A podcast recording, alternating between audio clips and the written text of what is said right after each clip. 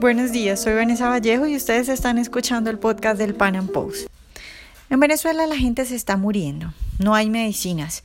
Esta semana, por ejemplo, un joven de 25 años murió de bronquitis. En el 2018, por cuenta del socialismo, hay gente muriendo de enfermedades que en cualquier otro país se curan fácilmente.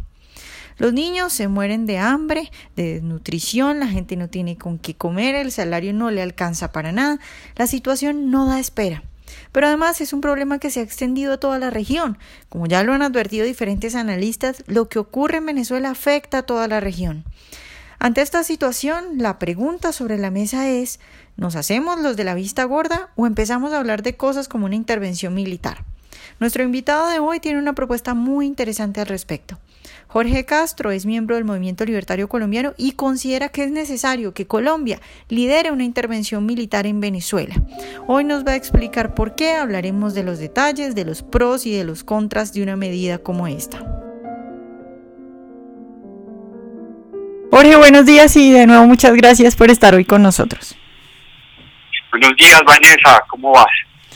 Pues muy bien y muy contenta de tenerte de nuevo en el Panam Podcast. Y quiero empezar, nuestra idea hoy es hablar un poco de la situación Venezuela y Colombia y las soluciones y de una posible intervención militar. Y quiero empezar preguntándote algo que mucha gente se está preguntando en este momento y es, ¿es necesaria una intervención militar en Venezuela o todavía queda alguna opción de que haya alguna salida por otro lado?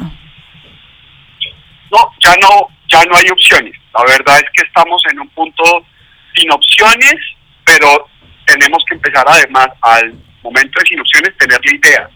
Entonces es hora de plantear las ideas sobre el tema de la intervención militar, porque una intervención militar es una categoría muy genérica con la que se está asustando a muchas personas. Es muy complicada, pero hay que plantearla. Y no, no hay más opciones, desafortunadamente no hay más. Claro, Jorge, hay un factor muy importante cuando si se quiere hablar de una intervención militar en Venezuela y es un poco los países que están detrás de Venezuela, como Irán, China y Rusia, y que es un poco, yo creo, una de las razones por las que Estados Unidos no se ha atrevido también a hacer algo ahí. ¿Ese factor no haría que fuera más difícil una intervención o casi imposible? Pues, yo creo que la razón principal por la que Estados Unidos no se mete es por un tema de política interna, digamos que no puede abrir tantos frentes de batalla, tiene capacidad militar para abrir esto también, yo creo. Eh, el tema es que Rusia, bueno, China en eh, con Venezuela tiene una necesidad de comercio, así que no tiene mayor problema. Rusia se puede estar enredando porque tiene otras zonas de tensión con, con Estados Unidos y para el único país que sí es un tema estratégico es para Irán. Y pues es, el problema más grave es que sea estratégico para Irán creo que parte de toda la tensión que vamos a vivir en los próximos meses va a ser precisamente por esa relación. Jorge, ahora tú has hablado en diferentes artículos en el Pan Post de una intervención bien particular porque cuando se habla de intervención normalmente se suele creer que es Estados Unidos el que va a hacer la intervención, pero tú estás proponiendo una intervención que sea liderada por Colombia. En eso, digamos que la, la pregunta inicial podría ser, ¿no es muy costoso que Colombia lidere una intervención militar o no le sale más barato simplemente aguantarse toda la migración que pueda venir de Venezuela que liderar una intervención militar en Venezuela? Yo, ahí además hay que siendo muy pragmáticos, y esta es una de las razones por las que he escrito estos temas, es primero, Colombia tampoco puede esperar a que alguien venga a solucionar los problemas que se crecen, y no solamente es por un tema de los costos, que desafortunadamente son muy altos por este tema de la migración, o sea, si tú me dices cuál es el mayor costo que tiene Colombia, es el costo de oportunidad en el comercio con Venezuela. Venezuela es un país con gente talentosa, con muchas capacidades para desarrollar industria, comercio, todo lo que pueda hacer en crecimiento económico en Venezuela es oportunidad de calidad de vida para los colombianos. ahí es donde está nuestro mayor costo. Yo creo que es ahí también donde podemos mirar un poco todo el tema de, del desafío de, costo militar también y, el problema de lo que se llama la financiación del ejercicio. Pero nosotros ya hemos soportado guerras quizás más difíciles que las que tengamos que hacer las operaciones. Hemos estado muchos años en eso, entonces nuestro presupuesto de estructura tiene para soportar, un gasto de esa naturaleza.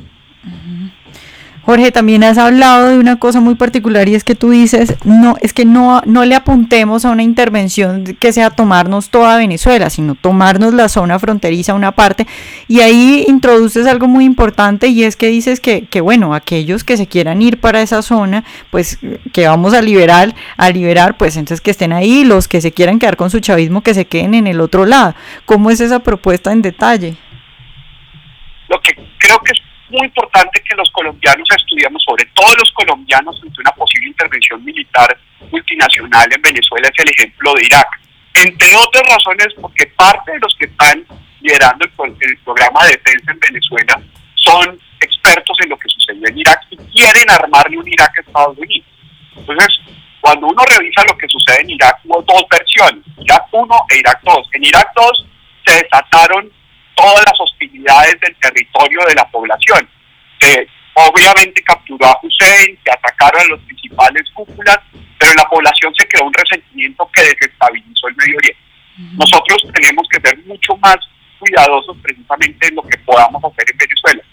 Por el contrario, en Irak uno donde estaba la posibilidad y no se pudo hacer allá, fue el tema de desarrollar una región que tenía unas características distintas que era la zona kurda. En Colombia, la zona kurda, tenemos la gran fortuna de que además es nuestra zona de frontera.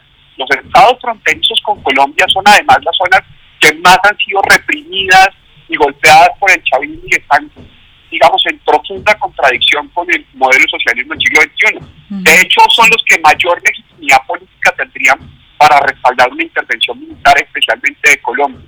Entonces, digamos, creo que uno tiene que entender que eh, hay zonas amplias en muchos estados de Venezuela que quieren el proyecto socialista del siglo XXI, pero hay otras donde lo están sufriendo desgarradoramente. Esas zonas son en las que hay que privilegiar en una acción militar y tenemos además la posibilidad de que son justamente nuestros vecinos. Claro, eh, Jorge, viene también la pregunta de intervenimos primero de qué modo, ¿no? Porque una cosa es la intervención de que uno se imagina con los eh, helicópteros y los militares tomándose toda la ciudad, o si es una intervención más calmada, o si empezamos como tú planteabas en uno de esos artículos por el ELN que se ha tomado toda esa zona fronteriza, y también después de intervenir, ¿qué hacemos? Bueno, frente al tema, yo lo que creo es que no lo admitimos, pero ya estamos en un escalamiento militar latinoamericano con Venezuela, que se le impida en algunos países a la gente, en América Latina, algunos de la cúpula venir, todo el tema de si Maduro puede o no ir un grato a, Perú, es ya un escalamiento en la hostilidad real de los estados. Pero te voy a poner un número. Brasil acaba de poner 200 soldados para reforzar su frontera con Venezuela. Nosotros hemos puesto 2.000. Y tenemos el doble pretexto de cuidar la frontera y adicionalmente controlar al ELN. Hay esa acumulación de fuerzas militares en ese tema, sobre texto del ELN, es aumento también de la hostilidad del, de, por el país, con el gobierno venezolano. Y el gobierno venezolano está reaccionando igual. Nos acaban, que es uno de los temas que nosotros tenemos que entender, acaban de nombrar como protector del estado de Táchira eh, a Freddy Bernal, que es uno de los miembros del SEBIN, uno de los de la policía, eh, digamos, de investigaciones de los altos mandos de, la de Venezuela para poder estar por encima de la recién electa gobernadora del Táchira. O sea, ella gana las elecciones estas terribles que participaron, bueno, ella participa, es opositora, gana, le dicen que vaya a saludar la constitución, va y saluda, se humilla y con todo le montan un protectorado. Y ese protectorado se le está haciendo uno de los tipos más siniestros del régimen, y eso se ha dado en nuestra frontera. Lo que puedo decir es que hay un escalamiento de hostilidades muy alto, lo que hay que tomar es conciencia, y de ahí pensarse el desarrollo operativo de, de, lo que hay que hacer en Venezuela. Y además tampoco creo que, sea muy complejo de mirar porque es una fuerza multilateral. Nosotros tenemos mucha experiencia, gracias a Dios. No, pues no gracias a Dios, desafortunadamente podría decir, gracias a Dios que ahora podemos. Pero ha sido terrible porque ha sido soportar el embiste de armado en América Latina una y otra vez. Y pues ya sabemos cómo hacer Claro, Jorge, y respecto al segundo tema, porque supongamos que nos tomamos la zona fronteriza, que efectivamente tú pones ahí un punto muy importante, y es que esa zona fronteriza son antichavistas, son los más opositores, nos tomamos esa zona, logramos el control. Luego, ¿qué hacemos? ¿Ponemos ahí a alguien eh, que mande a, un Pinochet o, cómo hacemos? me estás adelantando un escrito que tengo precisamente para el Panam Post, donde quiero el, último bastión que le queda al problema de la intervención militar es la falacia que tienen incluso líderes latinoamericanos de que va a surgir un Pinochet en Venezuela. Eso no va a surgir.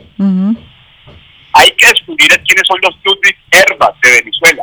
O esta gente que se va a dar fuerza por meter libre comercio en Venezuela. En la zona de Venezuela occidental hay que poner, lo primero que hay que recuperar es la divisa, salir del Bolívar, tener libre circulación, dólar y peso colombiano entre el dólar, el peso colombiano y el Bitcoin, el comercio va a empezar a desarrollarse tranquilamente. Y tú ya no tienes que hacer eh, impuestos fronterizos, eh, ya no hay controles de divisas, la recuperación económica ya tiene manual, se llama la recuperación de los sistemas en Alemania Occidental después de la Segunda Guerra. Y el proceso que hay que trabajar en Venezuela Occidental es el mismo Alemania Occidental. Desde ahí va embrionándose una nueva fuerza militar, desde ahí unas nuevas democráticas y va desarrollando su propia capacidad financiera para, para hacer una región a donde todos los venezolanos van a querer llegar, apoyar y, no tienen que estar por ahí rogando que los lleven a, una, a un estadio, a una cancha de fútbol. Hay regiones en Venezuela, pero hay que liberarlas es el yugo del, del gobierno. Claro, Jorge, pero esto, ¿tú crees que cuánto tiempo tardaría? Es decir, porque estamos proponiendo algo parecido como como una Alemania oriental y una Alemania occidental, pero en Venezuela, ¿cuánto tiempo duraría para que se llegue a una situación estable? Porque en un, primer momento, pues habría que mantener a los soldados allá para eh, contrarrestar el ataque que pueda hacer la Venezuela chavista, ¿no? Sí, pero la verdad es que crear la Alemania occidental, eh, la, Alemania, la Venezuela occidental, esta zona que sea de prosperidad, tienes Maracaibo, que es puerto abierto, y Táchira, que es extraterrestre, digamos, la parte, esa parte se va a estabilizar relativamente temprano y rápido.